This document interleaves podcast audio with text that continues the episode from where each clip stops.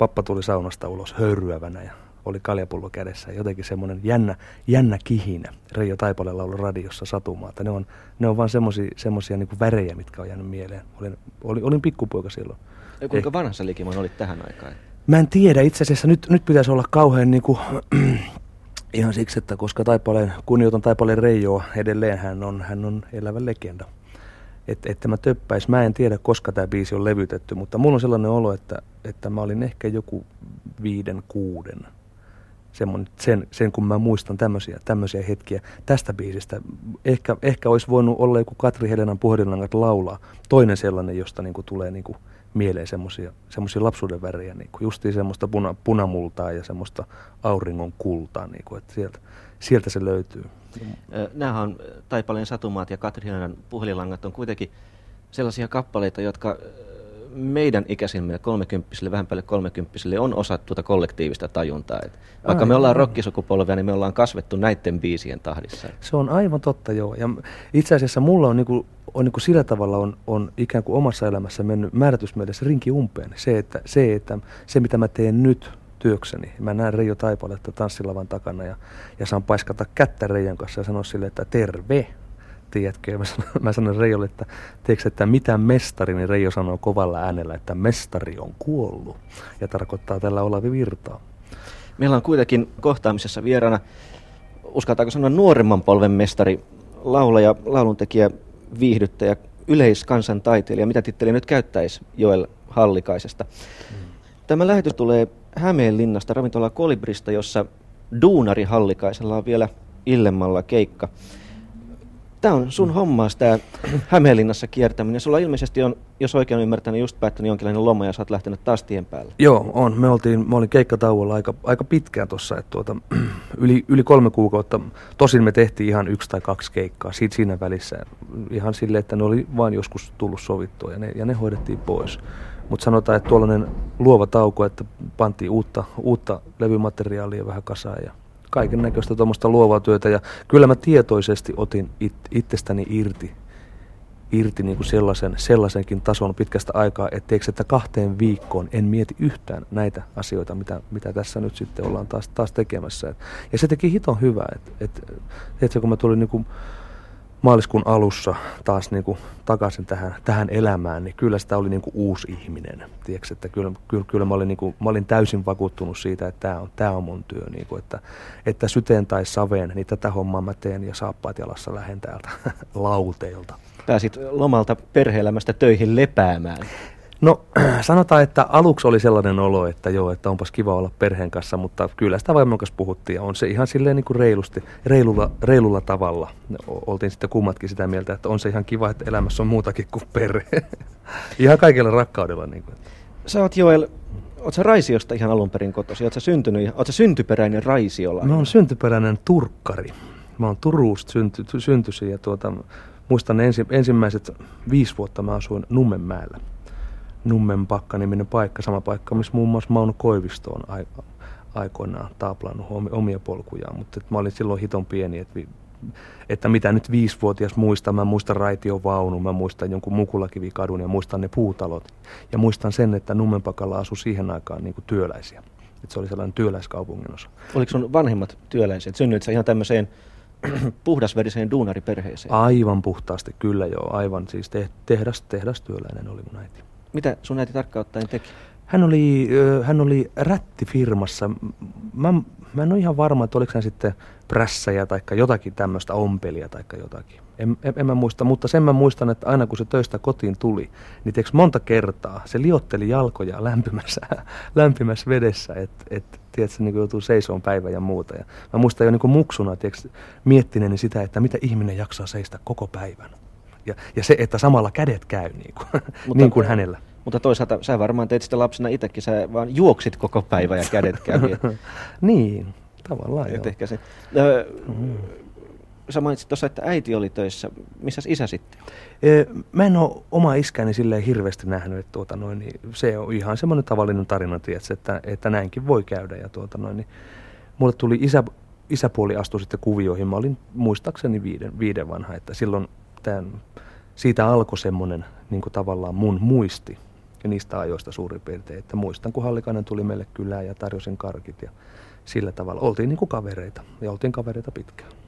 Ö, kun duunariperheeseen synnyit, niin kasvatettiinko sua sitten tällaisilla, voiko sanoa turkulaisilla kansandemokraattisilla aatteilla vai, vai millaiseen, millaiseen aatemaailmaan ja, ja Kansa... kurin maailmaan Joo. nuori Joel tunnettiin? Kyllä se kansandemokraattinen aate sillä tavalla se oli, se oli, se oli selvä, että että että että kyllä mä muistan sen niin kuin hyvin selkeästi, mä muistan sen niin kuin jo niin kuin koulun alaluokilta, tiedätkö, että kun toiset kävi partiota, niin se oli jollakin tavalla, että se, se oli sellainen asia, jota mä en pystynyt hahmottaa, mutta, mutta se näkyy niin, että kaikki ne, jotka siellä partsassa kävi, niillä oli paremmat vaatteet, niillä oli merkkivaatteet ja enää jo paremmilla pyörillä, tiedätkö, ja niillä oli kaikki silleen vähän ulospäin paremmin. Mä en, mä en niin koskaan ymmärtänyt sitä, että, tiedätkö, että miksi näin oli, mutta mä en koskaan kuulunut siihen porukkaan. Että sitten oli, oli niin semmoinenkin, semmoinenkin vaihe, tiedätkö, että niin kuin, kun me sitten poikien kanssa, meitä oli semmoisia työläispoikia, niin kuin enemmän. Totta kai, mehän niin kuin, niin kuin kaikki niin kuljettiin porukoissa ja siinä porukassa, missä mä sitten olin, niin totta kai käytiin sitten sitä partiomaailmaakin kattelemassa, mutta ei me siihen kuuluttu. Että kyllä me, kyllä me niin kuin oltiin, semmoisia, kuka nyt mitä nimeä sitten käyttää, kansa, kansandemokraatteja tai mitä vaan. Me oltiin työläis, työläiskodin lapsia ja niin kuin tavallaan, tavallaan niin kuin kasvettu siihen, että niin kuin markka on tiukassa. Ja tiedän, että tänä päivänä Suomessa, Suomessa tapahtuu niin kuin ihan samoja asioita kuin, kuin 30 vuotta sitten. Mutta heijastuko nämä tämmöiset äh, sosiaaliset, jos voisi sanoa peräti luokkaerot sitten ihan niin julmasti kaveripiirien muodostumiseen sille, että esimerkiksi äh, sun jonkun kaverin vanhemmat olisi sanonut, että sä et Joken kanssa saa leikkiä, koska hän on duunariperheestä? Ei, ei, ei, ei semmoista. Mä luulen, että meillä niin 60-luvun lapsilla niin ei, ei sitä ollut sillä tavalla. Että se oli enemmän semmoista, että se meni ikään kuin luonnollista tietä, tiedätkö, että, että jos me asuttiin semmoisessa kaupungin osassa, missä oli niin työläisiä enemmän, niin kuin me asuttiin, niin se, oli, se meni aivan, niin kuin, aivan luontevasti. Ja sitten jos niin kuin sanotaan Turussa, että jos me asuttiin Nummenmäellä, niin jossakin, kun mennään niin kuin keskemmälle kaupunkiin siihen aikaan ainakin, näin mä muistan, niin siellä asui sitten vähän niin kuin paremmin toimeen tulevia ihmisiä. Ja ne asui kerrostaloissa siihen aikaan. Ja se oli, se oli, niin kuin, se oli, se oli eri, eri, eri porukka. Sanotaan, että sosiaaliluokka oli ehkä vähän eri, mutta että lapsan kokee ne, ne asiat ikään kuin vain silleen vaistonvaraisesti, että joku tässä nyt on, että tämä ei nyt ollutkaan mulle. Vaistonvaraisesti ja kenties sitä kautta myös jotenkin syvemmin. Että et, niin, et sekin on törmännyt sitten nöyry, puhtaisiin nöyryytyksiin tavallaan tämän tämän kuvion kautta? Siis, siis minä jouduinko? Niin. En koskaan. En, en, en. Mä, oon aina, mä oon aina selvittänyt tieni jollakin, mä, mä ihmettelen sitä itsekin, että, että miten, mutta jotenkin jollakin ihme niin kuin sellaisella filungilla ja niin kuin puhumisella, mä oon aina hoitanut itteni, tietsä, niin kuin, jollakin tavalla se, se vaan menee, menee niin. Mä kiitän hyvästä tuurista, mä oon saanut hyvästä kulhosta hyvät tavarat. Mille sitten Hallikaisen Jokke ja Duunari perheet, äh, duunariperheestä tulevat kakarakaverit täytti päivänsä?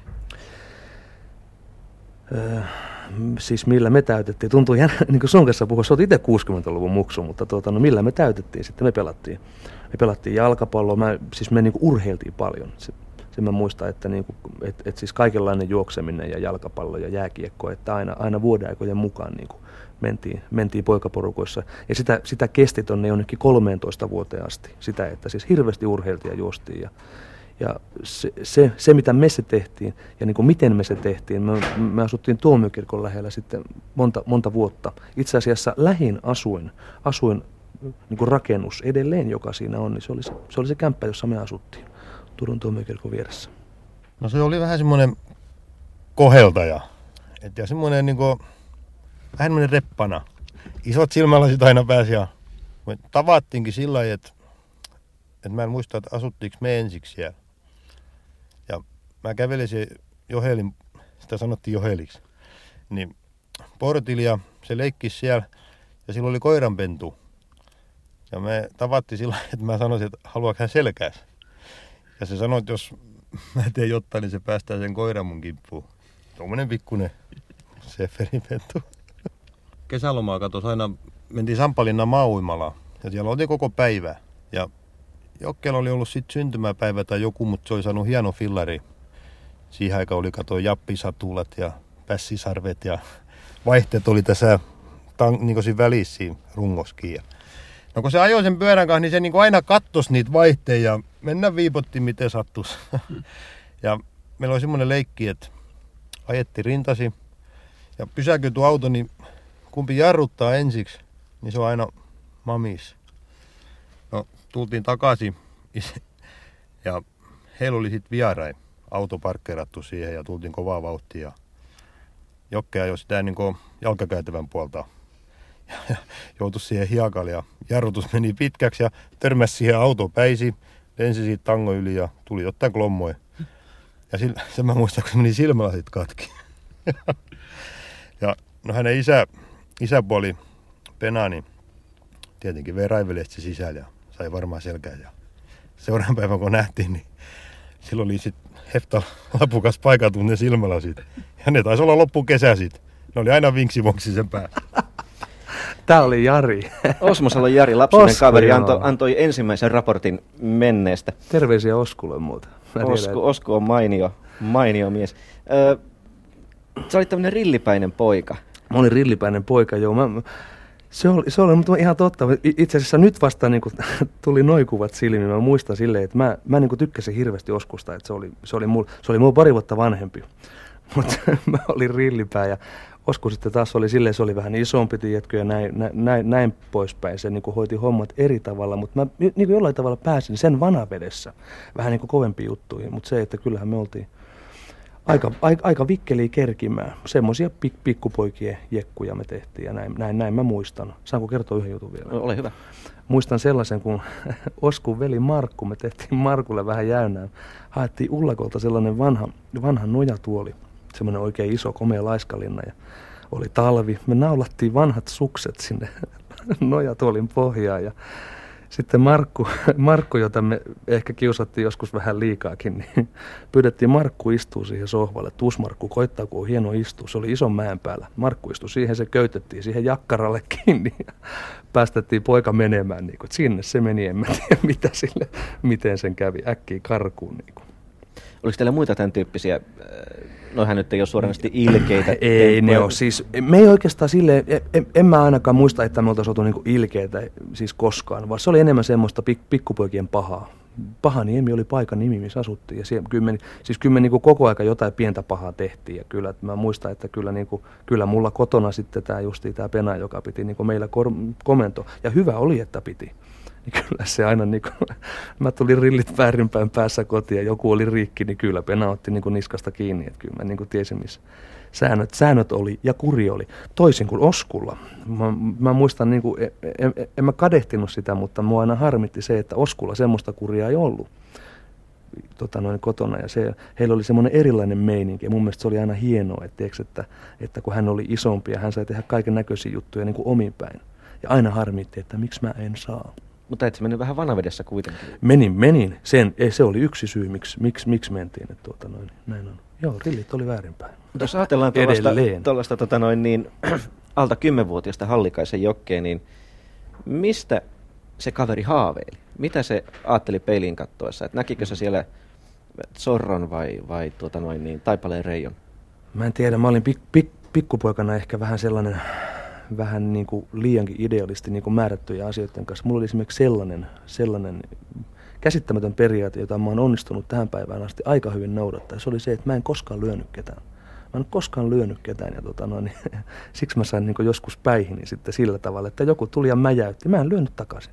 Mä, niin kuin, mä vaan pelkäsin niin perkeleesti ja juoksin karkuun, tiedätkö, sitten kun se paikka tuli. Mutta joka tapauksessa varmaan tulee se hetki, jolloin niin tekisi ihan oikeasti mieli lyödä takaisin, niin millä sä nielit sitten sen halun? Että... Se on hyvä kysymys. Se, mulla ehkä sitten vaan semmoinen, semmoinen niin kuin vaihde puuttu siihen aikaan, että mä olin aika pienen, pienen kokoinen kuitenkin ja, tuota noin, niin, ja liikuin ehkä itseäni pikkusen vanhemmassa porukassa silloin. Siihen aikaan kaksi vuotta on, niin kuin, se on niin kuin is, iso asia.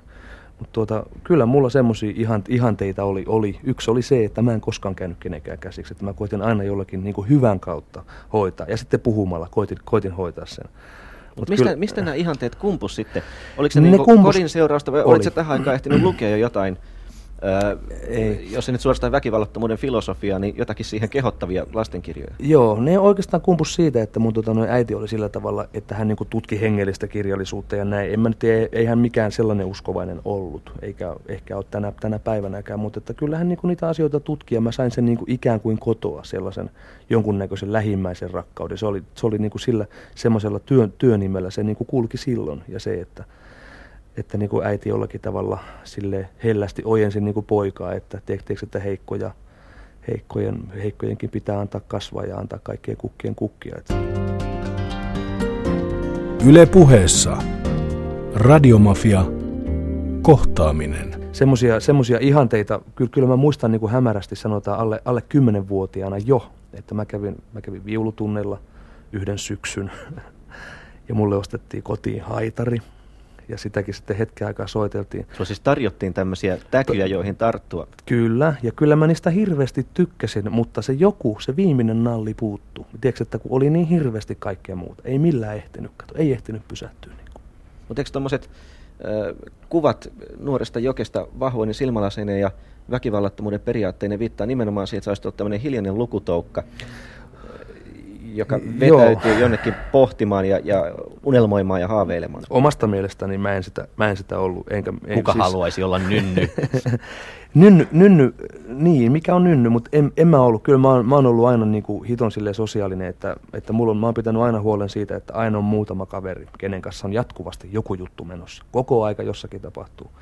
Ja semmoinen, että ja sitten lukija, lukija-ihminen en ole ollut koskaan. Että tuota, mulla meni koulut aivan poskelle niin kuin sen monesta syystä. Yksi syy sitten ehkä oli se, että, tota noin, että muutettiin monta kertaa, tai muutaman kerran näin, ja sitten mua aina siirrettiin niin kuin koulusta toiseen jostain käsittämättömästä syystä, niin mä olin aina se, joka siirrettiin toisen kouluun, ja se oli, se oli sellainen, joka oli, oli niin kuin onnen, onnen omian opettamaan poikaa siihen, että, että on niin kuin tärkeämpää selviytyä siinä jengissä kuitenkin.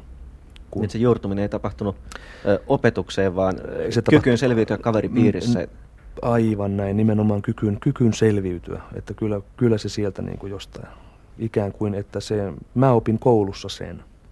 No keitä idoleita sulla oli tähän aikaan? Oliko ne, löytyykö ne urheilun piiristä sitten? Pikku, pikkupoikana, ei ne, ei ne oikeastaan, kyllä mä niinku, mä tiedän, että joku Osmosalo Jari, joka tätä e- ehkä nyt kotonaan kuuntelee, niin kyllä, kyllä mä muistan, että mä hirveästi niinku ihailin, ihailin Jaria siksi, että hän oli vähän vanhempi ja hänellä oli jotain tämmöisiä etu, etuoikeuksia niinku kotona, joita, joita mulla ei ollut. Et kyllä, kyllä, kyllä ne mun niinku, ne niinku löytyi läheltä ne mun idolit. Mä en, meillä ei hirveästi kuunneltu kotona niinku radiota, meillä ei ollut levysoitinta, ei kasettisoitinta, ei mitään tämmöistä silloin kun mä olin niinku tämän ikäinen. Et tuota noin, niin kyllä, ne, kyllä ne kaikki tapahtui niinku hyvin lähellä ja pienessä piirissä nämä idolit ja, ja nämä kaikki asiat.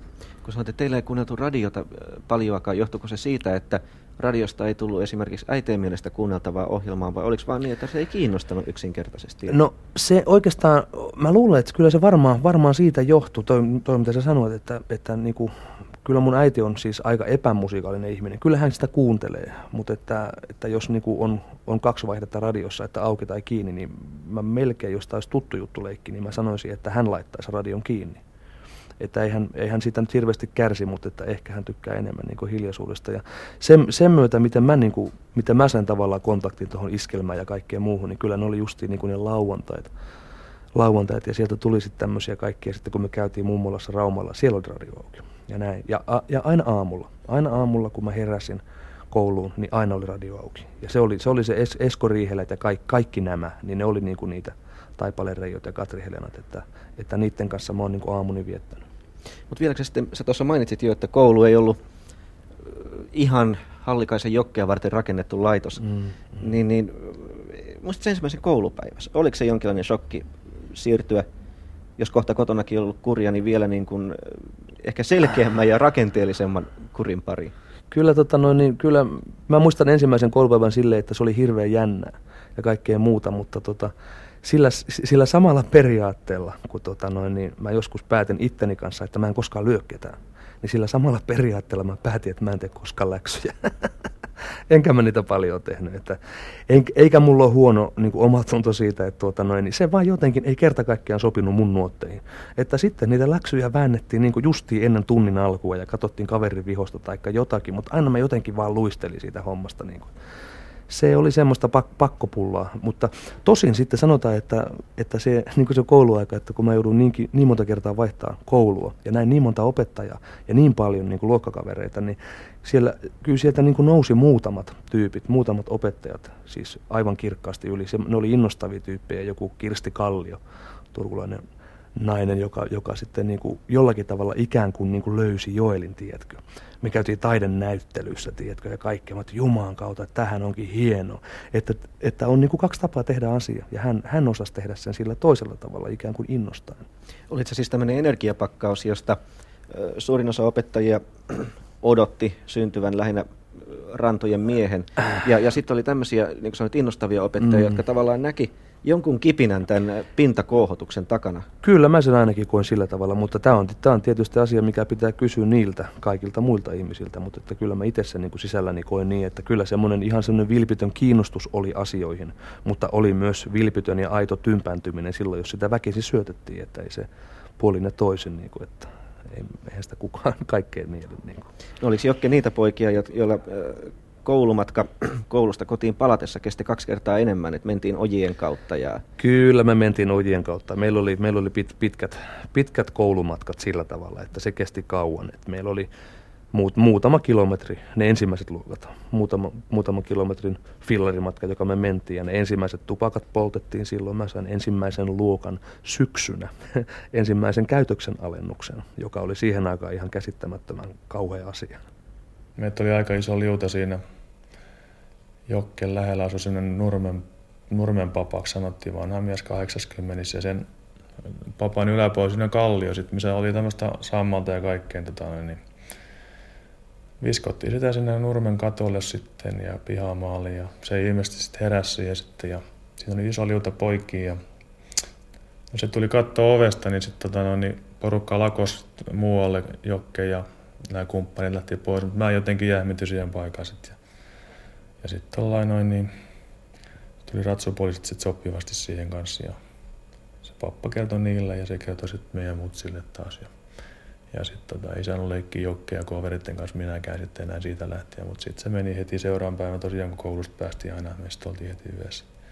Valinnaisaineita piti joskus valita ja tota, noin, niin otettiin Joken kanssa toi kotitalous ihan senkin takia, että sai syödä, niin No metallitunti oli sitä ennen sitten ja kerittiin vähän pesemät ja sitten mentiin sinne Vasaramäkkiä ja lampsittiin ja sitten siinä oli aina aikaa jonkun verran mennä sinne, mutta tehtiin joku pullataikina siinä sitten ja se oli sen näköinen sitten.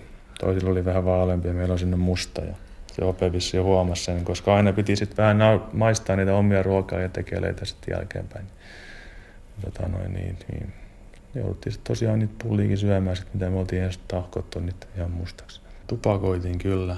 No semmoista, millä sitten on näitä pieniä kymmenen tupakan askia, että ilmeisesti näitä pullonkerroja saatiin silloin rahaa, mutta en muista, että olisiko joku vanhempi hakenut sit ulos tota noin, niin kaupasta. Ja siinä sama kallio, missä tehtiin samaa, oli myöskin tietysti tämä ruohasipuli, että syötiin sitä sitten suun täytteeksi sen päätteeksi, että henki haisisi. Sitten oli semmoinen leikki, kun liittyisi näihin rohkeushommiin, kato.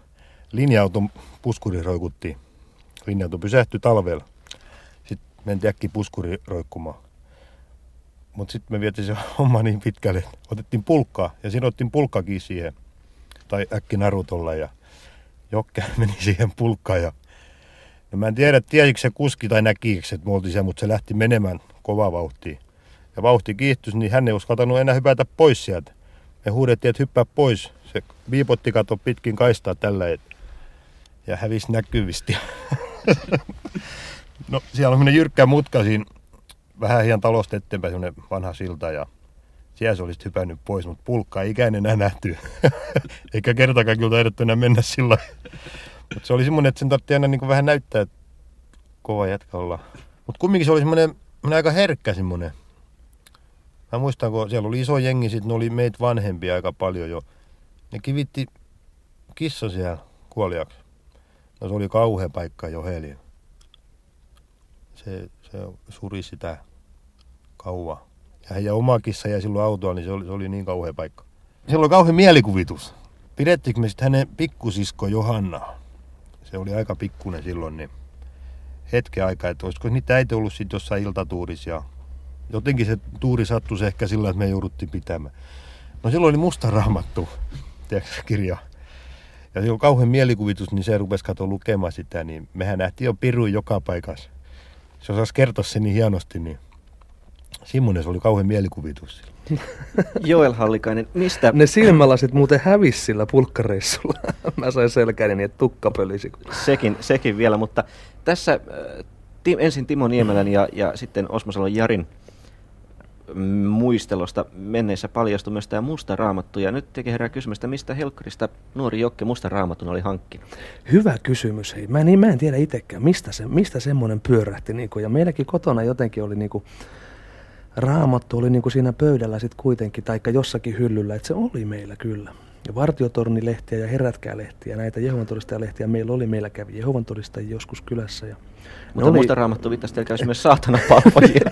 Meillä kävi myös saatana kylässä, mutta sitä mä ihmettelin, että miksi se koetti musta niin kuin otteen saada, mutta tuota, mä en tiedä mistä se oli tullut. Mä se oli jostain, jotakin kaupankäyntiä, tiedätkö? että mä aina jotain pientä kauppaa niin kuin, kohti järjestää. Mä oon ehkä vaihtanut sen koulussa jonkun kanssa johonkin tavaraan. Niin kuin.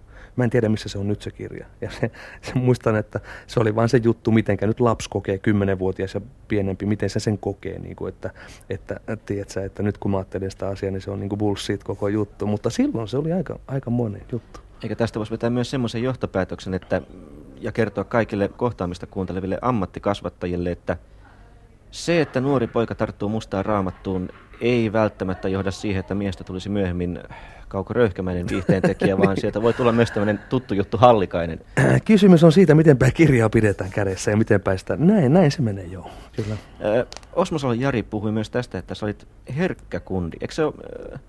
On ollut aina, on ollut. Ja mä muistan hei ton, toi kissajuttu ja sen verran tuossa Niemelän Timo oli, mutta tämä toinen kaveri. Terveisiä vaan Timpalle. Tuota, mä muistan sen, mä muistan sen yhden kissan kivityksen. Mun, mun otti se tosissaan luonnolle, että, tiiäksä, että mä, mä en päässyt sen yli niin kuin, niin kuin muutamaan viikkoon. Ja mä muistan, että Timppa ja minä, Niemelän Timo ja minä, niin me oltiin ne kaksi jätkää, jotka niin kuin itkettiin oikein tosissaan, me sitä kirottiin. Muistan vielä niiden kivittäjien nimetkin, mutta en viitti sanoa. Eikä kissojen kivittäjien nimeä tarvitse Ei, mainita. Eläköön kissojen kivittäjät. Eikö toi herkkyys toisaalta kuitenkin ole kasvavalle kundille aika paha paikka? Et siinä vaiheessa, kun pitäisi porukassa olla aika niin kuin se on, retee ja sitten niellä joo, palaa kurkusta. Ja, se, ja... On semmoinen, se on semmoinen asia, jonka kanssa niin kuin tavallaan mä oon aina joutunut vähän niin kuin taiteilemaan, tiedätkö? Ja se, että on niin kuin jollakin tavalla oppinut, oppinut määrätyt asiat, että se pistää piiloon. Niin kuin, niin kuin normaali, niin kuin meillä varmasti kaikilla on. Tuota noin, mutta kyllä semmoinen, sanotaan, että kyllä, kyllä se itku oli joskus aika, aika herkässä, tiedätkö, ja aina, aina silloin, kun, tiedätkö, kun näki jotain semmoista niin kuin kohtuuttoman epäoikeudenmukaista, niin kuin, niin kuin kissan kivitys, taikka sitten niin kuin tänä päivänä, kun, kun mä näen, tiedätkö, että niin kuin lasta lyödään, tiedätkö, niin kuin jostain aivan niin kuin, niin kuin tyhjästä. Niin se on, niin kuin, on se voimattoman raivon. Nimenomaan se voimattomuuden tunne jotain niin, niin suurta. Niin kuin, että. Mutta eikö tätä herkkyyttä voisi myös ajatella niin päin, että sehän voi olla myös nuorille kundille erilainen selviytymiskeino siinä mielessä, että sä tavallaan vaistoat asioita, mitä muut sulta odottaa ennen kuin ne osaa sanoiksi pukea. Mm, en mä tiedä. En mä tiedä. Ky- siis kyllä, kyllä mä itse, itse koen, koen olevani niin kuin määritysmielessä, niin kuin määritysasioissa silleen herkkävaistoinen. Se on asia, mistä mä en puhunut muiden kanssa, mutta että, että sanotaan, sanotaan tuommoisia niin sydän, sydänystäviä muutamia, mitä mitä niitä on, niin kyllä, kyllä, kyllä me ollaan niin koettu semmoista samaa herkkävaistoisuutta monien, monien asioiden suhteen, tietysti, että sun vaisto sanoo, että kohta tapahtuu näin. Ja silloin tapahtuu näin, että en, en mä tiedä. Ehkä se on sitä herkkyyttä. Mutta voisiko sitten ajatella niin päin, että tämmöinen kymmenvuotias Jokke oli aina sekä sielu että vartalo mustelmilla, että, että milloin oli kissaa kivitetty ja milloin oltiin bussin perässä menty jorpakkoon? Olit se, olit se, se niin tämmöinen niin. kädet ja jalat poikki ja aina menossa, välillä, välillä nieleksien? Niin, en mä, kyllä, siis, kyllä, mä, ky, siis, kyllä, siis välillä nieleksien kyllä, kyllä, mutta että sanotaan, että kyllä ne, kyllä ne kirkkaat hetket, niin kyllä niitä oli niin kuin huomattavasti enemmän. Ja kyllä, kyllä, kyllä, kyllä mä muistan, että siis kaikki, että turpaan tuli ja, ja silmällä se ja sitten niin kuin niitä, niitä meni aika monta, montakin paria saattoi mennä sen, sen niin kuin reissun aikana, niin kyllä, kyllä niitä niin kuin, loppujen lopuksi, niin aina se niin kuin hauskaakin oli, että jos ne rillit hajosi sillä pulkkareissulla, niin olipahan hauskaa. Aikaisemmin mainitsit, että radiota ei kauheasti teillä kuunneltu. Mistä sulla sitten alkoi, tai mistä syttyi kiinnostus populaarikulttuuriin? Kun alkoi tulla niin kuin tämmöinen, mm. saatat salat täyttää 12-13 mm. ja, ja rokki ehkä vähän alkaa kiehtomaan Joo. ja viehtomaan. Niin... Se, oli, se oli oikeastaan, kyllä mä niin kuin, niin kuin sillä tavalla sanotaan, että se, se alkoi siinä 12-vuotiaana ihan silleen normaali tietä, tietsä, että mä halusin oman kasettisoittimen ja sain sen. Ja sitten alkoi olla omia kasetteja, tietsä, ja sitten koulussa vaihdettiin kasetteja ja niin kuin lainailtiin kasetteja. Ääniteltiin radiosta nuorten sävellahja ja muuta. Kyllä se sieltä, sieltä jollakin tavalla ihan niin kuin luonnollista tietä ja niin kuin jatkuvasti on niin kuin semmoinen, semmoinen, semmoinen kaunis musiikki. Se oli aina, niin kuin, ja se on mulla edelleen tuossa päällä, että, että jos mä saan valita kanavan, niin kyllä mä niin kuin kuuntelen herkkää ja hiljasta. Niin kuin, Mutta mitkä oli kovia nimiä tähän aikaan? Slade, Osmonds. Tämmöistä Slade, niin tämmöistä herkkää siis. en mä tiedä mitä se oli. Se oli jotain semmoista, että kun muut kuunteli Sladea, niin munkin piti kuunnella. Tiedätkö? Ja se oli niin kuin sitten sitä, sitä, se oli semmoinen ensimmäinen askel rockmaailmaan.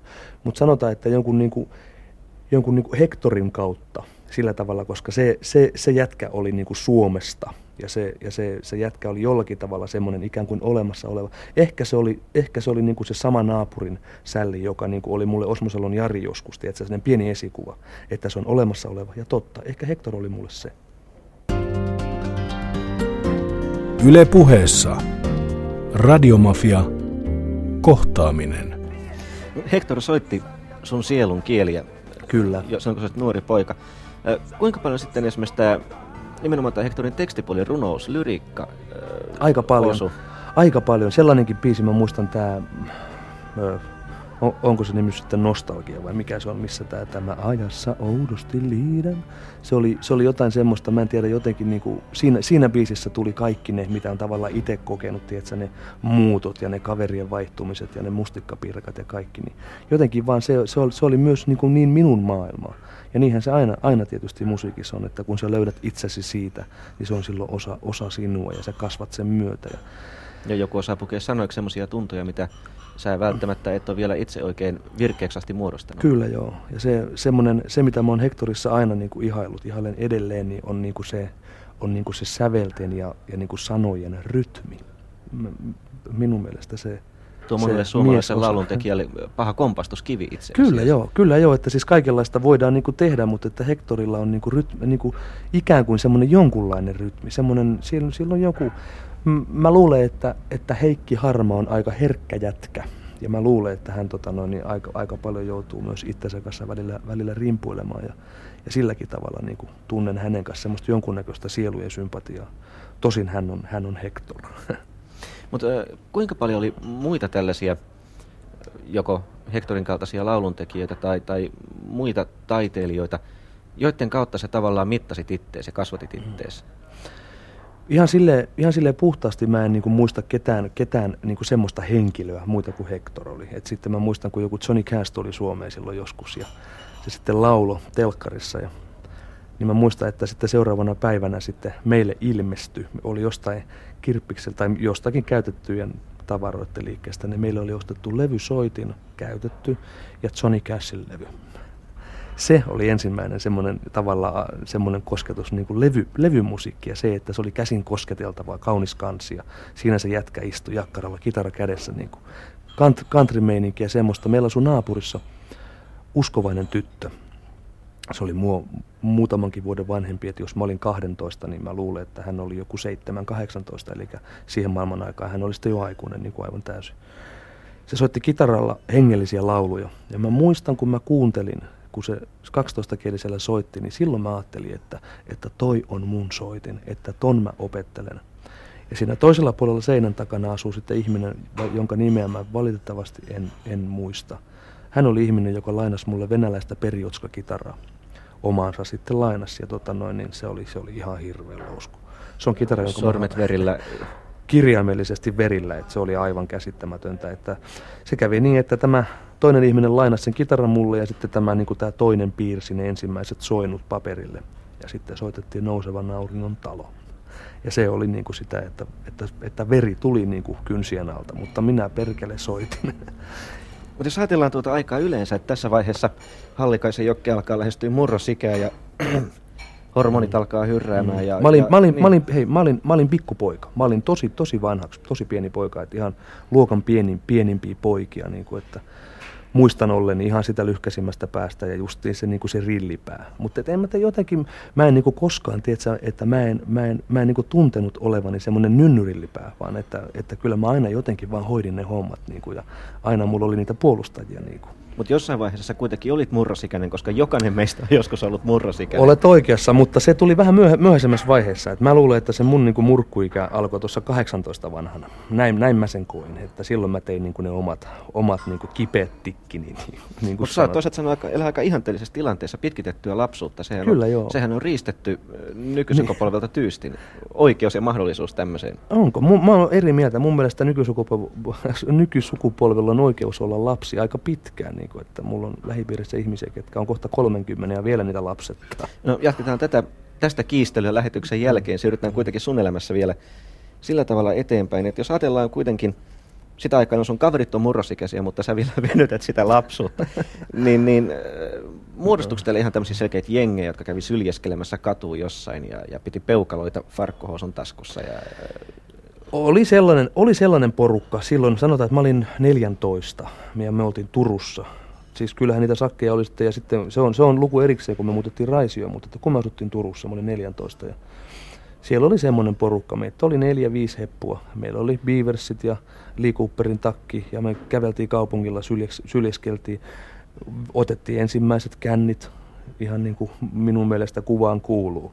Poltettiin tupakkaa, kamelia ja malporoa niin, että sauhu nousi persreiästäkin ja omppupomppua otettiin joskus tosin kohtuudella sille, että miten nyt niin kuin, ihan, ihan miten sanotaan, että, että jos ei nyt niin paljon juotu, niin sitten pidettiin ääntä vähän enemmän.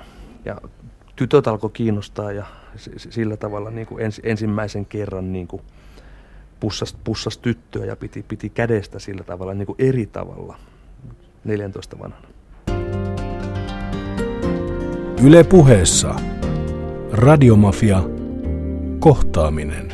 Jossain välissä myöhemmin, kun me törmättiin ja alettiin tuntea toisemme, niin ensimmäinen mielikuva mulla oikeastaan aina silmälasit. Mun mielestä se oli niin aika hiljainen ja syrjän vetäytyvä tyyppi ja tavallaan musiikin kautta, että kun me alettiin soittamaan ja löydettiin bändikavereita sun muita ja se oli nimeä sitä, sitä aikaa, kun punk oli kova sana.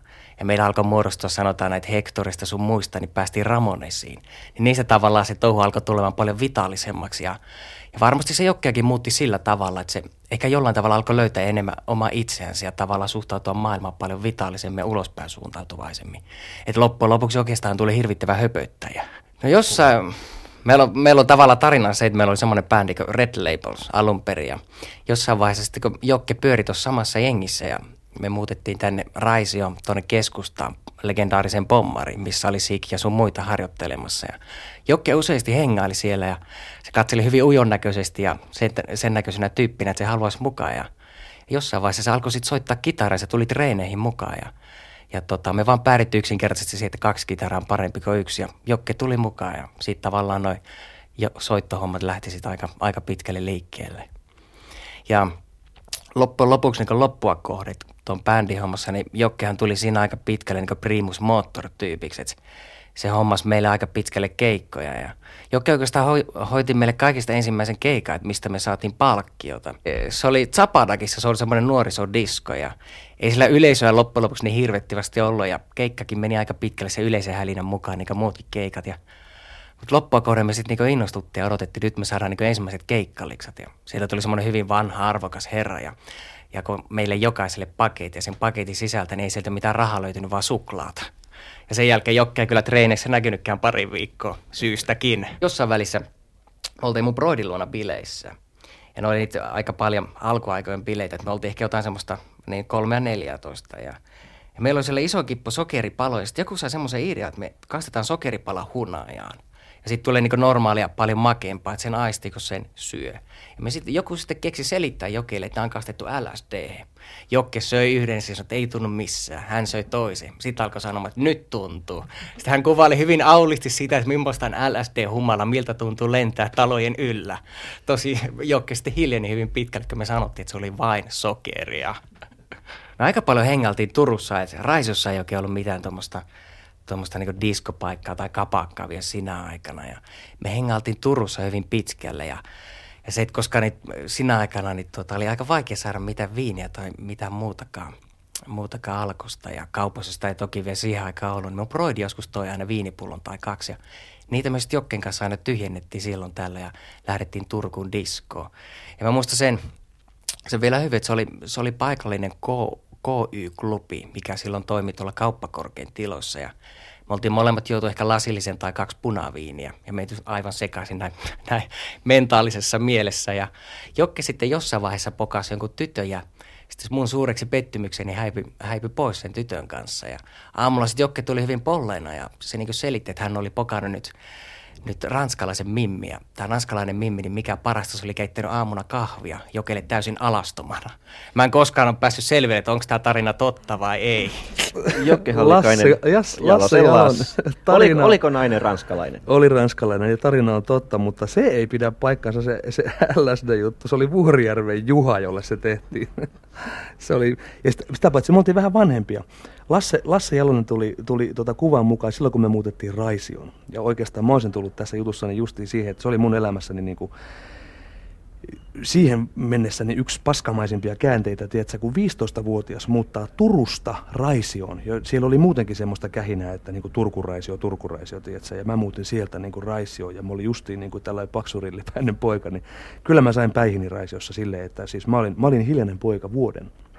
Ja oikeastaan sitten vasta sitä kautta näiden bändihommien myötä sitten just kun, kun niin kuin Lassen kanssa tutustuttiin ja tuli Hauhtosen Jarmot ja Vuorirven Juhat, Jalosen Lasset, nämä, kaikki nämä, tiedätkö, niin sitä kautta alkoi se uusi maailma. Ja silloin, silloin lähdettiin, silloin lähdettiin niin kuin tavallaan aivan, aivan uusille urille, niin kuin, että olin 16, silloin se alkoi. Niin kuin, silloin Mutta alkoi. sä olit kuitenkin siis malttanut opetella sen kitaran soiton sitten, koska aikaisemmin se kyllä, sitä viulua ja kurttua kyllä, joo. oikein... Kyllä, mä osasin siihen aikaan jo niin kuin mielestäni soittaa sitä vähän, että mä olin yksi yksikseni sitä, sitä treenannut ja naapurissa asui yllätys, yllätys sitten taas yksi uskovainen, joka oli mies, joka sitten opetti mulle noita hengellisiä lauluja. Hän, hänellä ollut niitä, soitti kitaralla ja mä tykkäsin hirveästi niistä. Että mulla oli vain aina hirveä kiire, kun se laulu sen biisin siellä omassa kämpässään, niin aina hirveä kiire kotiin ennen kuin mä unohdan sen melodian ja sitten niin kuin ikään kuin treenata niitä. Et mä en muista enää ensimmäistäkään niistä. Ehkä jos mä kuulisin, niin sitten tulisi mieleen, mutta mut ne oli niin kuin tosi nättejä, kauniita melodisia biisejä ja luulen, että tänä päivänä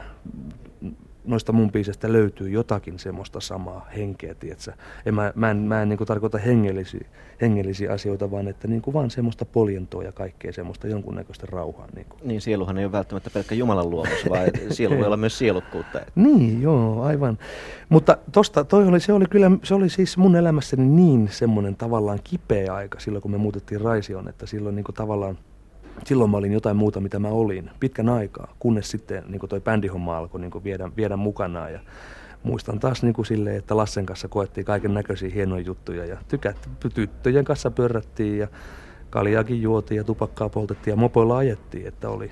Mutta olit se Jokke semmoinen, tässä vaiheessa semmoinen suulas rakastaja vai, vai tämmöinen ujo kaukaa katsoja ja haaveilija? Kyllä, mä olin, mä olin, mä olin varmaan se höpöttäjä, jonka niin kuin Lasse tuossa sanoi, mutta kyllä oli Lassekin. Että teillä ei ollut näin, toinen höpöttää ja hoitaa kaverillekin? Ei. Meillä oli kyllä muistaakseni sellaiset tyttöystävät. Mä muistan, että vähän niin kuin silleen risti. Ei, ei, ei me niin kuin toisten, olisiko se ollut niin, että me jopa niitä sitten, en mä muista, mutta että kaverit keskenään oli kaverien kanssa, tiedätkö, että kaksi tyttökaveria löysi kaksi poikakaveria. Näin. Ja tämä tavallinen tarina. Mutta mitä tuommoinen 14-15-vuotias jokkesti haki tytöistä siihen aikaan? Mä olin, mä olin, mä olin vanhempi jo Anteeksi, mä, mä olin no, kuuden, no, mutta kuitenkin. Kuitenkin tämän ikäinen, mm. minkä ikäinen olikin, niin Hakiko tytöistä niin kuin enemmän, äh, jos nyt ollaan nuorisoasemalla, niin voi suoraan sanoa, että ihokumppania, vai haitsa ihan oikeasti jotain sydämen rakastettua ja kaveria, kenen kanssa Kyllä mä elää eläkkeelle saakka? Iho, ihokumppania mä hain siihen aikaan, ja en, en mä sitä saanut sitten sitä iho, ihokumppania, että kaikki nämä ranskattaret ja muut, niin ne oli sitten sanotaan, kun, kun, mä, kun mä täytin 18, niin sen jälkeen alkoi sitten niin kuin, alkoi sellainen jumalaton elämä, että, tota noin, niin, että ihan kiva, että sekin loppui aikanaan, niin kuin, että et tota, kyllä se, sitä semmoista nuoret, mitä nyt nuoret niin kuin, tiedätkö, hakee, että vähän semmoista henkseli, henkselien paukutteluha se oli. Et kyllä, kyllä mä sisällä olin tosi niin kuin, yksin ja sille ja tiedän, että kun, kun muokalulla vastaan tulee sen ikäinen heppu, niin kyllä mä niin kuin, löydän hyvin äkkiä itseni sen, sen ikäisestä säälistä, tiedätkö, että se on aika, aika, aika toivotontakin aikaa. Mutta Raisio ei ole maailman suurimpia paikkakuntia ja varmaan tämmöinen bändissä soittaminen, voin kuvitella, nostaa myös äh, kaverin statusta tyttöjen mm. silmissä. Että auttoks, äh, oli, oliko tämä, tämä klassinen juttu, että kun tarttuu kitaraan, niin mimmit on selällä? Ei ne ole, joo, no kyllä sillä tavalla, että kyllä niitä, kyllä niitä mimmejä siinä lavan edessä sitten oli. Ja tota noin, niin me oltiin 7-18 Lasse, Lassen punaisella Toyotalla painettiin johonkin keikkapaikalle sitten. Ja Kyllä niitä mimmejä siinä oli, mutta mä niin koitan miettiä, että mitä niiden kanssa sitten tehtiin. Et kyllä, kyllä mäkin silloin jo, niin kuin, mulla oli sitten semmoinen, kenen kanssa mä seurustelin. Me seurusteltiin, seurusteltiin sille yli, yli vuosia. Mä tykkäsin kauheasti siitä tytöstä ja kaikki, kaikki meni, että siinä taisi niin mennä poikuuskin vasta siihen aikaan. Mutta että se oli ihan semmoista normaalia, niin mukavaa, että se oli. Kaikki, kaikki tuntui niin kauhean silleen, niin kuin, että kun, kun se kaikki tapahtui ensimmäisen kerran, niin se oli hienoa.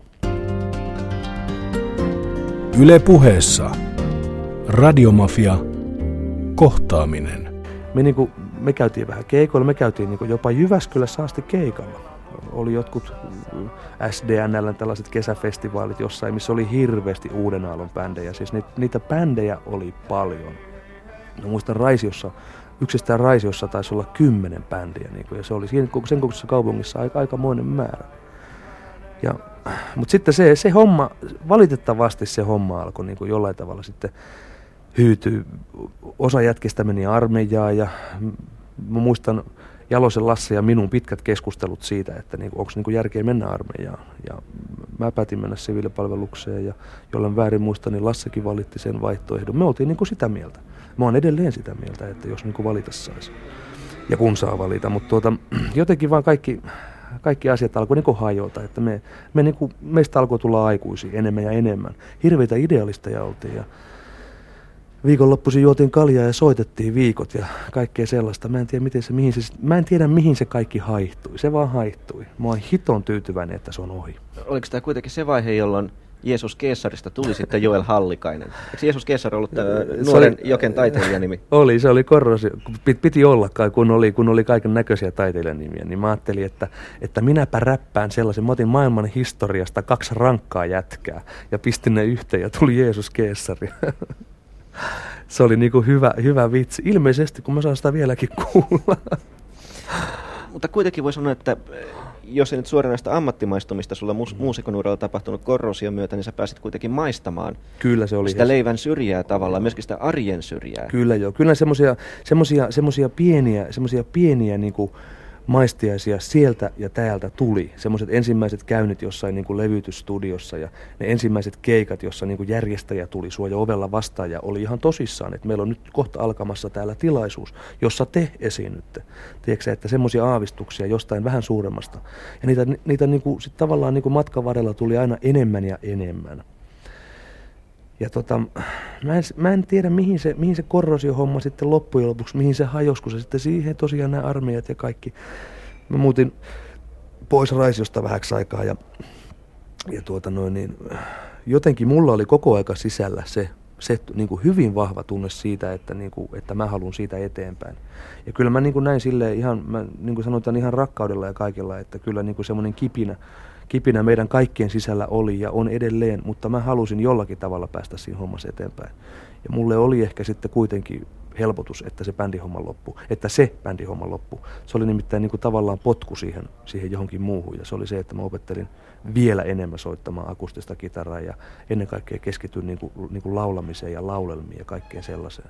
Sitten tuli Liisa Tavit ja Rauhanmarssit ja kaikki tämmöiset. Se oli, se oli semmoista idealismia. Mä, Mä olen sitä mieltä, että sosialismi on maailmassa semmoinen järjestelmä, joka on oikeudenmukainen ja, ja niin se pitää mennä, että kun sitten, sitten kun siihen tullaan, niin kaikki syö niin suklaata ja vinripäleitä. mutta, mutta kuten mutta, meille mutta, historia on osoittanut, niin näin ei ollut. Eihän sosialismin Aate on. Niin, niin tätä me... meinaan, että Stalinin syyttä, sosialismin syyttäminen Stalinin erheistä lienee mm. ajatuksena samaa tasoa mm. kuin Jeesuksen syyttäminen inkvisiittiosta. Mm. Että kai tämä perimmäinen aivan, idealismi aivan, joo, tavallaan kyllä, mihinkään kyllä. kadonnut. Ei se ole mihinkään kadonnut. Kyllä semmoinen jonkunnäköinen... Mä, mä, mä mietin, että mikä se on, mikä, mikä on se tarve, joka saa ihmiset niin kuin marssimaan tuolla punaliput kädessä, että mikä, mikä, mikä se tarve on, miksi se huoli on niin suuri vähempiosaisista, että niin kuin noustaan yhteisrintamaan niin kuin päin porvarta. Sehän on hirveätä bullshit ja siis kyllä, kyllä mun niin kuin, sillä tavalla maailmankuva on niin kuin heittänyt kuper, kuperkeikkaa, että ja sanotaan, että silloin kun, kun niin kuin Neuvostoliitto tavallaan hajosi, niin kyllä mä, mä olin, olin aatteemies ja muuta, mutta kyllä mä, kyllä mä kaksi vuotta olin niin kuin niissä asioissa niin kuin aika pihalla. Tiedätkö, että että mä niin mietin, että miten tämä homma on ja, ja niin miten se menee. Mutta nyt luulen, että nyt on taas löytynyt joku, joku uusi, uusi juttu ja kyllä se on niin se, että kaikki löytyy meidän kaikkien korvien välistä ja ne on siellä. Niin kuin humanismin taso elää Jot, Jotain semmoista joo, jotain semmoista. Kyllä mä niin haluan uskoa siihen ja, mm, ja sanotaan näin, että jos mä itse uskon siihen ja itse toimin sillä tavalla, mikä mä näen oikeudenmukaiseksi ja oikein, niin ainakin mun elämäni silloin alkaa niin kuin ja on sen näköinen, jonka näköiseksi mä sen teen. Mutta jos ajatellaan tuota rauhanmarssia aikaa 80-luvun alkupuolella. Siellä oli aika paljon porukkaa. Muistatko? Niin, ja, Muistatko sen? Minä muistan ne oikein hyvin. Tosin en marssinut Turun suunnalla, Aha, vaan niin, ihan, ihan pääkaupunkin, pääkaupunkin katuja tällaisin. Kyllä. Mutta äh, sulla korrosio rapistui. Voiko näin sanoa? Joo, sanotaan. Ja sä että... lähdit itse suuntaamaan eteenpäin. Mutta oliko sulla mitään vaihtoehtoja? Siinä tilanteessa niin kuin tavallaan ihan, mä mä, niin kuin, mä, mä, mä hyvin kirkkaasti sisälläni tiesin, että tota, no, niin, mikä on mun tie. Mutta mä en voinut kellekään sanoa sitä ääneen. En, en niin kuin kellekään. Ainoa, joka sen kuuli säännöllisesti, niin oli mun äiti. Mutta hän tota, no, olisi jo tottunut ja hän niin kuin, tiesi, että ilman muuta, niin kuin, että suunta on tämä. Että, niin kuin, että niin kuin Hektorin viitoittamaa tietä, niin kuin, että, että, että jatka poikani.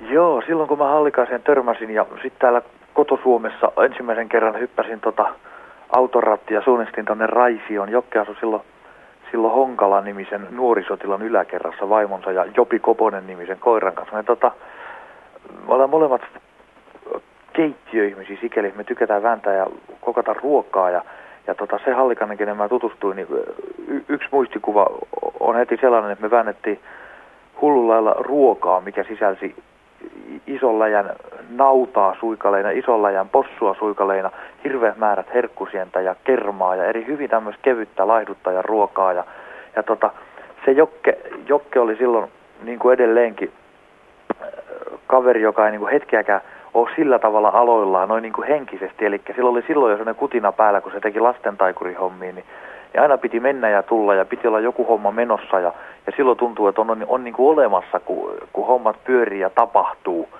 Ja muistanpa vain eräänkin kerran, kun sitten kun me alettiin pistää enemmän, enemmän hynttyytystä ja perustettiin jopa oma firma, niin pieneen kellarihuoneistoon vuokrattiin sieltä. Tota, itse asiassa oli Maskussa, Maskussa se huoneisto ja mentiin jostain huonekalukaupassa konttorikalusteita mitä silloin sitten ostettiinkin. Ja olihan se hito hienoa, kun oli oma firma ja oma konttori. Ja, ja tota, oli, oli pikkusen ahdasta ja Jokken vaimo Pia oli mukana ja koira myöskin. Ja, ja tota, tuotiin, tuotiin tota farmariautolla niitä mööpeleitä siinä ja mä jouduin sinne koiran kanssa sinne farmariauton takaosaan, eli ei penkeille vaan sinne ja päästiin perille, niin eikö hitto, että herra unohti mut, unohti mut sinne, kun juoksi kotiin sisään puhelimeen, joka taas oli joku, joku kova bisnes menossa ja siellä sitä koiran kanssa odoteltiin 10 minuuttia vartti, että herra suvaitsee päästää kaverin pois sieltä koiraosastosta verkkojen takaa. Tavallaan Jokke oli siinä vaiheessa tehnyt jo jonkun verran keikkaa ja oli tavallaan sen varassa. Teki nuoriso-ohjaajahommia, teki keikkaa ja, ja mä tota, olin mielisairaanhoitaja hommis.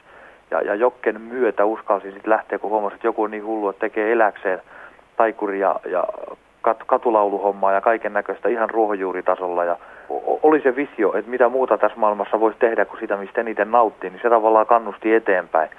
Eikä, eikä mennyt kovin kauan, kun tavallaan, tavallaan tota, kun me todettiin, että meidän filosofiat ja maailmat on, niin, on niin samanlaiset, niin, niin ei mennyt, mennyt kovinkaan kauan, kun, tota, kun tota, sit lähdettiin niin kuin ihan ammattimaisesti tekemään sitä hommaa esimerkiksi Ruotsin laivoilla, jossa sitten niin tämä maailma parannettiin neljä viiden vuoden aikana moneen kertaan pienissä ahtaishyteissä. Ja tota, yksi kerta on jäänyt mieleen, laiva oli nimeltään Rosella. Rosella. Me katseltiin Jokken kanssa, kun samalla, samalla keikalla oli tota, mukana Armi ja Danny, ja katseltiin, että ahaa, no ne käyttää tota pientä komeroa tuossa lavan vieressä tota, pukuhuoneena tai tota, tota huonetta, ja mekin mentiin sitten sinne, että sieltä on tyylikäs tulla ja avata show tuvas oli varmaan semmoinen 800, 800 asiakasta etukas varttunutta väkeä ja mentiin siihen samaan, samaan ja huomattiin, että ei helvata, että se, se, se, se mistä ne sinne estradille tuli, oli ovi, joka näytti ihan hyvältä, mutta se koppi oli pienempi kuin metri kertaa metri, että se oli varmaan puoli metriä kertaa puoli metriä, mutta ajattelin, että ei hitto, kun nekin tuli täältä ja ne on sentään ammattilaisia. Kyllä mekin tullaan täältä, että se näyttää hyvältä, menee tarvitse kulkea salin läpi estradille. Mentiin sinne koppiin odottelemaan ja sitten meitä alettiin kuuluttamaan sisään esiintymään. niin eikö, eikö vaan käynyt vanhanaikaisesti. Eli se ovi oli lukossa ja sen sai auki ainoastaan avaimella ja meillä ei sitä avainta ollut. Jätkät oli siellä, hirveän meteli, bändi soittaa, 800 henkeä odottaa salissa. Me jyntätään ja huudetaan ja meuhkataan ovea, kukaan ei kuule mitään, missä herrat on. Sitten me huomattiin, että siellä pääsee se seinä meidän takana, terässeinä olikin itse asiassa teräsovi, joka semmoisesta valtavan suuresta vivusta aukesi. Me päästiin sieltä kannelle, vähän luvatonta tietä ja, ja tota, siellä me mentiin lipokkais kiltonahkakengissä, juostiin koko laiva nilkkaan myöten sohjos, kahlattiin ympäri laivaa ja, ja tultiin uudelleen ravintolaan ja vallattiin estradi ikään kuin mitään ei olisi tapahtunut. Eli toi, et kun yrittää, yrittää tehdä tyylikkään aantreen, niin ihan sitä elämässä yleensä käy, että se joutuu kuitenkin takaoven kautta tulemaan pultit märkinä. takaoven kautta, joo. Takaoven kautta, Hallikani. Tässä oli äänessä Timo Koivusalo, kaveri. Mm. Teidän tota, kohtaamisenne on niin, käsittääkseni jo tunnettua folklorea, että mm. sen läpikäyminen tässä yhteydessä Joo. lienee aika turhaa. Joo. Enemmänkin minua oikeastaan kiinnostaisi tietää tämä, että kuinka on mahdollista, että ö, kahdella miehellä löytyy sielujen sympatia oitis? Oletteko te niin kuin syntymässä oh, erotettu? Sielujen sympatia oitissa vai oitis? Ö, oitissa tässä tapauksessa. Odessassa, missä se tapahtuu? Odessa, se, ei se tapahtu Sotsissa. Siellä jossain Sotsissa kaukana. joo, kyllä joo. Silloinen Neuvostoliitto. Mutta oliko teillä, onko teillä niin kuin geenitasolla jotain samaa? Kyllä mä luulen, että on joo. Kyllä me on, tätä on, tätä on niin kuin silleen mietitty niin, niin, niin monen monta kertaa ja mä luulen, että meillä on semmoinen, meillä oli, me on, me on Timpan kanssa koettu niin monta, niin suurta, niin ainutlaatuista ja niin hienoa juttua, että tota noin, niin, niitä ei voi koskaan pyyhkiä pois. Että ne on niin kuin tavallaan, tavallaan Timpan, Timpan, kun mä törmäsin Timpaan, niin mä luulen, että se oli, se oli yhtä suuri asia mulle kuin se oli Timpalle. Että me niin kuin määrätyissä asioissa täydennettiin toinen toisiamme ja se, että että mä tein keikkaa työkseni jo silloin ja elätin ja tein taikatemppuja ja kaiken näköistä, niin se rohkaisi timppaa. Ja se, mitä mä opin timpalta, niin oli semmoinen määrätynlainen, semmoinen eh, määrätynlainen lainausmerkeissä semmoinen tuoteajattelu, että niin kuin näissäkin hommissa asiat täytyy pystyä laittamaan niin kuin semmoisen järkevään, loogiseen järjestykseen. Se mä opin timpalta, että mähän olin sohottanut joka suuntaan niin kuin kauheasti ja ja kun me yhdessä ruvettiin tekemään, niin meidän homma sai niin kuin, niin kuin tosi ammattimaiset muodot ja kaikki. Aina, jos me jotain tehtiin, niin me ei koskaan tehty sitä turhaa. Meillä oli aina syy, miksi me tehdään näin. Miksi me nyt yhdessä kävellään tosta ovesta, eikä niin, että toinen vaan menee ja toinen menee toisesta ja sitten tehdään näin. Me suunniteltiin kaikki hyvin tarkkaan. Ja uskon, että sen, sen niin kuin tavallaan suun, suunnittelun ja työn, yhteisen työn ja hiilen puhaltamisen tuloksena, niin tänä päivänä me saadaan Timpan kanssa kummatkin tehdä tätä työksemme, semmoista, ty, semmoista työtä, niin kuin, josta me kummatkin tykätään tos, tosi paljon. Että tavallaan me, me, niin kuin, me vaan yhdessä runnottiin itsemme läpi. Te teitte laivoilla vuosia viihdyttäjän työtä, siis sehän Kyllä. on raakaa, Kyllä, kovaa mä, duunia. Mä siellä laivalla hirveän ahtapaikan kammon. Mutta silloin kun te sitä teitte, niin, niin näittekö te tavallaan visioita siitä, mihin ollaan menossa? Nähtiin. Vai, vai, no sitten mä en esitä jatkokysymystä, vaan kerro minkälaisia visioita Mä kerron sulle semmoisia, se, siellä oli sellaisia, mä muistan semmoisenkin risteilyn, siellä oli, siellä oli mainos ihmisiä ja kai, kaikenlaista porukkaa siellä laivalla sitten ja Helsingistä lähetti. Meillä oli Timpan kanssa siellä yökerrossa joku show me vaan jotenkin vaistottiin sen, ihmiset, tuntemattomat ihmiset, siis sadat ihmiset tuli sanomaan meille täysin ulkopuolelta, kaiken järjestyksen ja käsikirjoituksen, että telkkarissa tuommoisten poikien pitäisi olla. Tiedätkö? Ja siis ihmiset ympäri Suomea, täysin niin kuin toisista riippu, riippumatta. Ja me saatiin, niin kuin, me saatiin tavallaan joka ilta niin paljon tukea sille, että me ollaan nyt oikealla tiellä. Ja kun me tätä jatketaan, vielä vähän tiivistetään ja vielä niin kuin napakoitetaan omaa, omaa juttuamme, niin meidän on pakko päästä läpi. Ja tota, mä mietin, että minkälaisia semmoisia, mulla oli sellaisia omia työjuttuja, jotka oli silloin vähän kesken. Mä, tein, mä, oon, mä oon tehnyt viisi lasten LPtä, josta mä en tiedä kuinka moni tietää, mutta niin mä vaan oon tehnyt niitä, eihän kukaan semmoisia osta. Mutta kaikki mä oon tehnyt ne sydämestäni. Ja mulla oli silloin yksi lasten LP justiin tavallaan tuloillaan tuloillaan, kun meillä oli tuttu juttu alkamassa ja kaikkea. Mä sanoin tälle kustantajalle, että jos sä nyt hoidat tämän homman hyvin, niin kohta Hallikainen pamahtaa läpi tässä, tässä niin kuin viihteen kentällä. Ja silloin kaikki tietää, kuka se Hallikainen on. Se ihminen ei hoitanut hommiaan, mutta, mutta niin kävi, kun Timppa ja minä aavisteltiin. Tämä oli silleen, niin kuin, miten mä sanon, että se on suuressa maailmassahan nämä hommat hoidetaan ihan kirkkain otsin, mutta Suomi on pieni maa ja täällä täytyy pitää matalaa profiilia. Mutta jos sä tiedät olevas oikealla asialla ja tiedät että tämä on se, jota sä tässä elämässä haluat, niin sä onnistut siinä varmasti. Te siellä laivoilla kuitenkin sitä työtä vuosia teitte, ja vaikka teillä oli visioita sitä, en sanoisi nyt ehkä suuremmasta ja paremmasta tulevaisuudesta, mutta mm. eteenpäin pääsemisestä omassa työssä, mm. niin sekö piti teitä käynnissä esimerkiksi niin, että teille ei käynyt kuten usein voiko sanoa laivaraakeille käy, että mm. pullo alkaa kiehtoa kitaraa enemmän. Joo, kyllä sanotaan, että kyllä, kyllä me Timpan kanssa kummatkin tiedetään, miltä se viina maistuu, mutta että kyllä, kyllä kaikessa pitää olla kohtuus, sanoi Arvo Ylppö jo aikana. Ja kyllä, ky, tämä niin kuin tavallaan semmoinen, niin kuin tuo Timppa sanoi tuossa hienosti se, että meillä on semmoisia yhteisiä, yhteisiä tavallaan filosofioita tästä, tästä, niin kuin tästä kaikesta. Ja se on se, että tota noin, niin, tämä, tämä, tämä kaikki päättyy kerran niin kuin, niin kuin itse kunkin osalta. Ja se, se mitä me ollaan, ollaan nyt tekemässä, niin olisi, olisi hiton hienoa. Mä muistan silloin joskus, kun me Timpan kanssa tehtiin ensimmäisiä omakustannelevyjä, niin me, me niin puhuttiin sitä, että, että jos jommalle kummalle sattuu jotakin, tiedätkö, niin nämä levyt on ja pysyy kaikkien ja aamen. Että se on, niin kuin, se on se, mikä jää. Että me voidaan tulla tänne tappelemaan ja rakentaa toinen toisillemme ansoja. Siitä ei jää mitään. Mutta se lopputulos, se on se kaikkein kirkkain.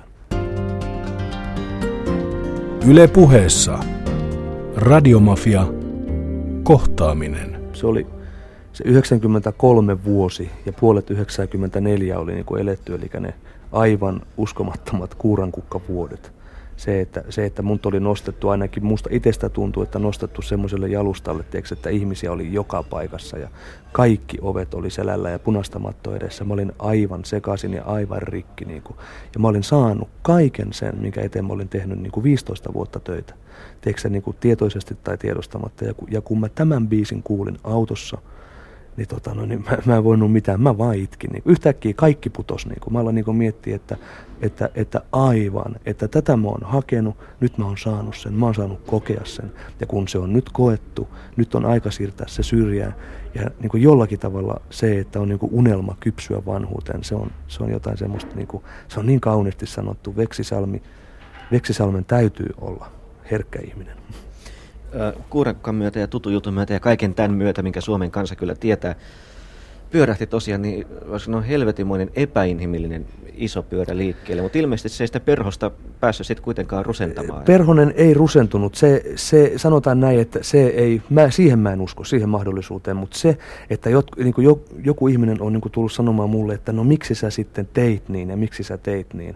Totta helvetissä mä tein, koska mä olin, mä olin niin kuin janonut sitä niin kauan, sitä Mä, mä, niin kuin, mä niin kuin halusin maistaa semmoista niin kuin tavallaan menestystä ja kuuluisuutta. Ja, ja se, että se on sellainen pyörä, kun ihminen siihen joutuu. Se on niin kuin Niemisen Pertti Dingo yhtyöstä sanoi uutislähetyksessä, kun Dingo hajos.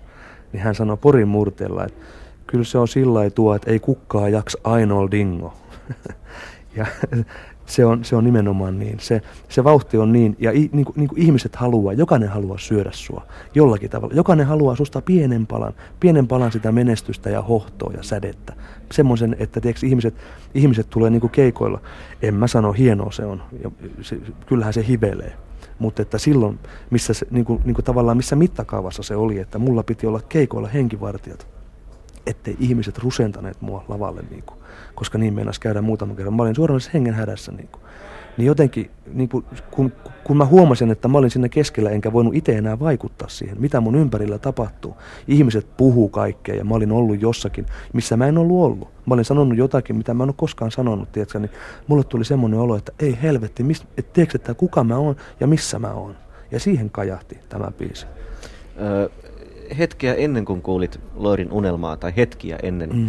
niin, niin oliko semmoisia aikoja, että sä niin kuin kaipasit aikaan takaisin Jeesus Kessariksi? En mä ole sitä aikaa koskaan kaivannut. En mä, en mä ole silleen, että se oli, se oli kuitenkin jotenkin niin semmoista, sanotaan, että se oli, se oli kauhean hienoa ja ihanaa. Ja niin kuin mä sanoin tuossa että, että kun, kun kaikki tapahtui se ensimmäisen kerran. Se oli jotenkin niin ainutlaatusta ja semmoista upeata, mutta että mä nyt kiitän kyllä tuuriani, että se on nyt ohi. En mä, mä en halua sitä enää kokea, vaan nyt mä haluan kokea tämän kaiken syvemmin. Sehän ei ole sattuma, että Joelista tuli Joel Hallikainen. Mun mielestä Joel on juuri semmoinen ihminen, jolla on, on selkeä päämäärä, johon hän menee, kun hän on itse päättänyt sen. Hänestä olisi jonain päivänä tämä sama tähti tullut, ihan varmasti. Mutta sitten se, se vaihe, kun kun kaikki alkoi olla niin kuin, kaikkea oli liikaa, niin mä luulisin. Ja, ja tuota, tavallaan Jokella on kuitenkin se palava tahto ja halu elää myös sitten sillä tavalla, että mieluummin vaikka sitten vähän palaa loppuun, kun ruostuu. Ja, ja mä oon itsekin sitä mieltä, että se on, se on tosi hyvä tapa elää niin. Ja, ja tuota, elämää me silloin läpi mentiin. Mikä siinä elämässä on tärkeää? Ja kun mun mielestä Joelikin todella tajuaa sen ja tietää, että elämässä on tärkeintä nöyryys ja intohimo että minkä tekeekin, niin tekee sen sitten takapuolisavuten suorin, suorin vartaloin kahdella kierteellä. Tietysti se, että, että kun Jokke on niin avoin ja niin luonteva ja niin ihmisystävällinen ihminen kuin hän on, niin väkisinkin siinä tulee sitten se toppi, että, että niin kuin kaikkea ei jaksa. Et sitten jos niitä ihmisiä on kasapäittäin ympärillä, eikä enää niin kuin tiedä kuka mitäkin haluaa, ja, ja kuka haluaa kuka haluaa joken semmoisena kuin se on, vain jotain muuta ja outoa jokesta, joka ei olisi joken omaa maailmaa.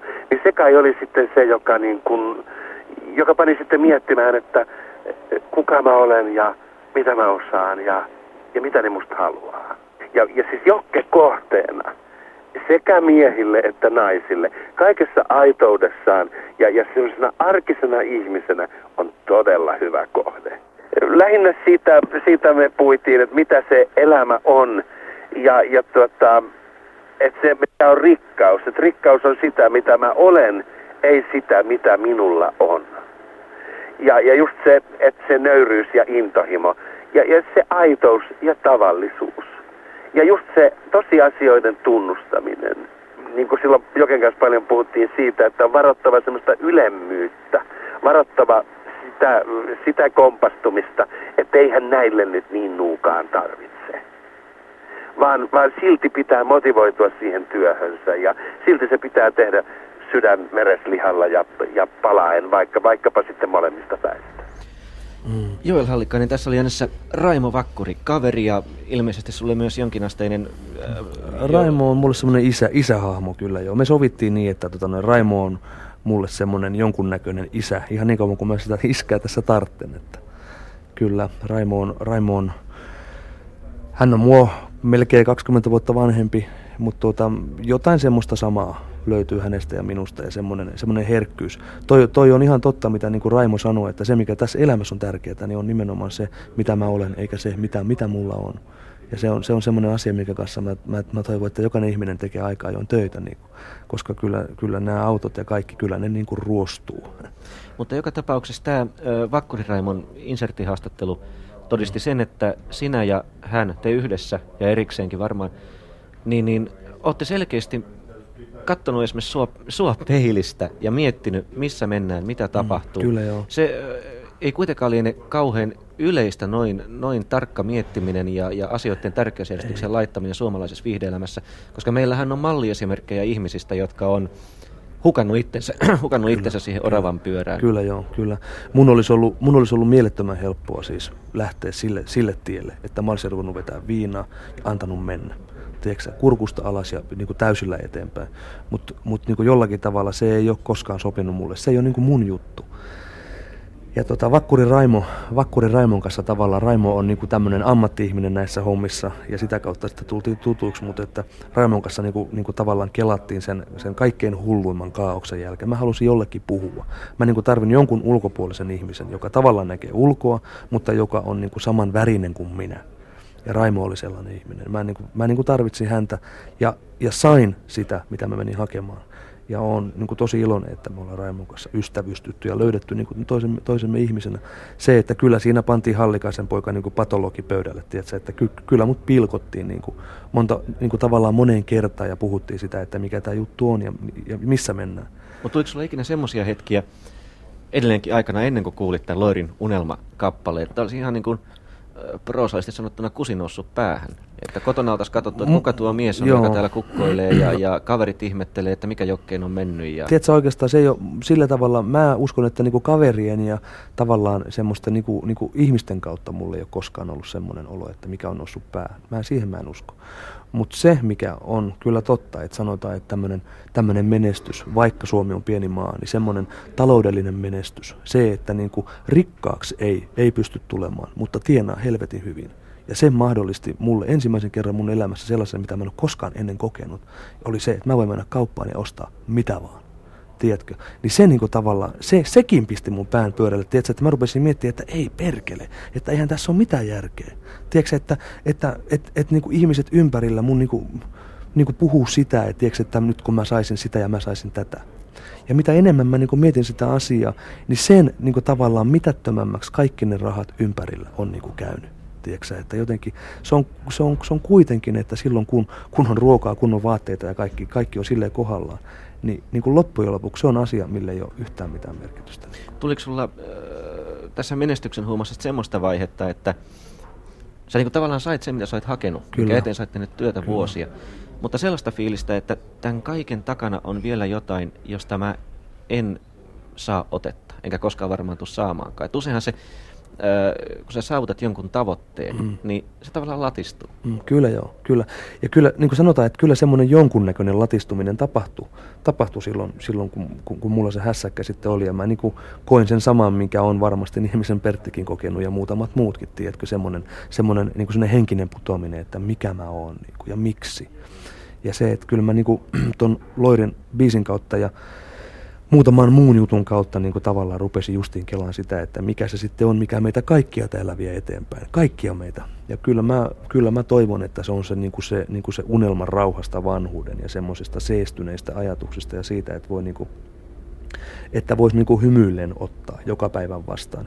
Mietti, miettiä sillä tavalla, niin kuin mä luin jostakin, oli, oli niin kuin tosi kauniisti sanottu se, että, että niin kuin joka aamu miettiä sitä, että mitä mulla on ja kiittää niin kuin siitä kiittää ketä, sitä mä en tiedä. Mä en ole itse hirveän niin kuin silleen, mä oon aika skeptinen näissä, niin kuin, näissä henkiasioissa, mutta silleen, että, mutta että niin kuin kuitenkin, vaikkei muuta, niin kiittää niin kuin lähimmäisiä siitä, tiedätkö, että, että no on se kiva, että mulla on kaksi jalkaa. Ja on se kiva, että mulla on kaksi lasta, mulla on vaimo ja sitä ja tätä. Aina löytyy joku niin kuin juttu. Ja jotenkin silleen, että et, et, et, niin kuin syvästi pystyisi kokemaan sen, että, tiedätkö, että se on niin helvetin ainutlaatusta, että mulla on kaksi jalkaa. Tiedätkö? Mutta äh, Raimo Vakkuri tuossa insidenttihaastattelussaan kertoi tästä, että te olitte, ja itsekin mainitsitte, että olitte mm. asettanut asioita tärkeysjärjestykseen ja pohtinut Joo. sitä, että mikä minä olen ja mm. mitä mm. minusta halutaan, niin eikö tuossa tavallaan kääntöpuolena äh, sellainen vaara, että sä niin kuin rupeat siinä aristuksessa koro, ei, vaan korostamaan tavallisuutta? Että se tavallisuus ikään kuin, koska osahan sun, vi- Mut tiedätkö, osa mitä? Joel Hallikaisen viehätysvoimaa on, on siinä epätavallisuudessa. on, tavallisessa mm. epätavallisuudessa, mutta ymmärrät, siis mitä Halli, Ymmärrän. Hallikainen on niin tavattoman tavallinen, että se on jo epätavallinen niin kuin omassa, omassa, omassa hallikaisuudessaan. Tuota, mä oon miettinyt sitä, että, että mulle henkilökohtaisesti on niin kuin käynyt sillä tavalla, että kun mä oon nyt niin kuin kokenut sen epätavallisuuden, tiedätkö, niin miksi? Pitäisikö mun vielä kokea lisää jotain vielä niin kuin epä, epä, epätavallisempaa mun? Välttämättä ei. Ja en mä tiedä, niin kuin sen mitä mä voisin ihmisille antaa, niin olkoon tavallista tai epätavallista, niin on se, että mä vain toivon, että ihmiset kuuntelee, mitä mä omissa biisissäni laulan. Että, että sieltä löytyy jotain, sieltä on pakko löytyä. Jos ei löydy, niin se on turha biisi. Onko tuo niitä asioita, jotka tavallaan piirtää sitä nöyryyden ja intohimon suhdetta? Tuommoinen ajattelu. Se voi olla, joo. Mitä nöyryys sulle merkitsee tässä tapauksessa?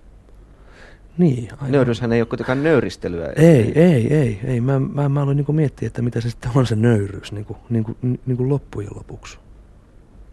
En mä tiedä, mitä se on. Mitä siinä on? Niin. En mä, en, mä osaa nyt, en mä osaa nyt sanoa sitäkään. Mä menin aina kaivallukkoon, mä aloin miettiä nöyryyttä. Silleen, mä, en, en mä tiedä, nöyry, nöyryys, nöyryys, ehkä se on sitten jotain sitä, tieks, että että sä voit, sä voit nöyrästi, mä voin nöyryydellä komentaa omia lapsiani ja näyttää niille, missä on kaapin paikka, tiedätkö mun ei, mun ei tarvitse tehdä sitä intohimolla. Mä en, mä en komenna lapsiani intohimolla, vaan nöyryydellä. Mitä se on se, mitä se, on se nöyry? Se on, se on hiton tärkeä asia. Nö, siis ol, olla nöyrä. Olla, olla nöyrä toinen toiselle, kuunnella loppuun, mitä se kaveri sanoo.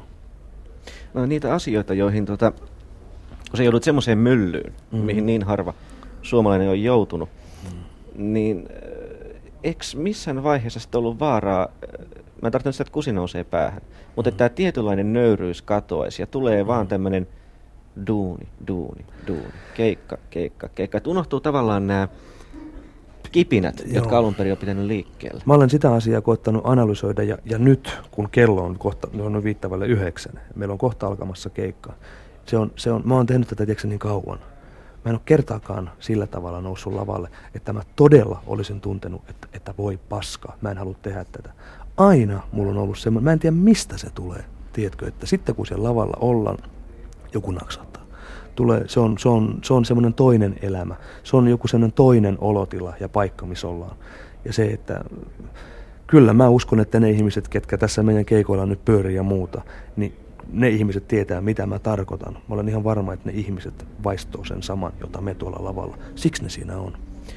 Radiomafian kuuntelijat, armaat, rakkaat, me olemme... Armahtakaa Radiomafian olemme, olemme tuota, menneen puolentoista tunnin aikana pyrkineet selvittämään, miten Hallikaisen jokesta tuli Joel Hallikainen. Toivottavasti olemme siinä osin onnistuneet. Paljon jäi kysymättä, paljon jäi kertomatta, niin se on aina, aina loppuu aika kesken. Joo, seuraavassa kai... elämänkerrassa tulee lisää. Otetaan kuitenkin viimeinen kysymys, eh, jonka tehtävä on toimia Joheli Kahelin mykistäjänä. Minkä hetken sä haluaisit elää uudestaan? Sen hetken, kun me oltiin Merikarvialla keikalla, kun mä ensimmäisen kerran, mä en ollut koskaan ollut tanssibändin kanssa keikalla, tämän mun bändin kanssa. Me oltiin ekalla keikalla. Se oli aivan täynnä jengiä, 2000 ihmistä. Se oli aivan täynnä. Ja me laulettiin ja soitettiin se ensimmäisen kerran. Oli Kuurankukka oli silloin hitti. Se, niistä kahdesta tunnista mä en, mä en niin muista mitään. Siis eikä, eikä tarkoita sitä, mä, mä olin täysin, täysissä ruumiin ja sielun voimissa, mutta se oli sellainen täyttymyksen tunne, että tota noin, niin kaksi päivää meni ihan siinä vaan ihmetellessä. Sen mä haluaisin kokea vielä uudelleen ja uskon, että mä koenkin se vielä. Meillä on, meillä on muun muassa edelleen dokumenttina, molemmat säilyttää aarteena sellaista kasettia, kasettia ihan ekoja kertoja, kun me on nähty, ja se oli, tai, tai, tai tavattu Raisiossa, niin se oli pääsiäistä, ja me visioitiin, mitä kaikki me tullaan ja haluttaisiin tehdä tässä, tässä kimpassa. Ja se sisälsi silloin telkkariohjelmia, levyjä ja musiikkia ja keikkaa ja, ja tota, elokuvia ja, ja kaikkea mahdollista. Ja, ja, ja tuntuu aika hurjalta, että ne, ne visiot, mitä me silloin visioitiin, niin ne on tavallaan nyt niin kuin käynyt toteen. Eli, eli ne on kaikki siellä ja, ja, ja nyt sitä kasetti on kuunnellut sillä tavalla, että mitähän sieltä vielä löytyy.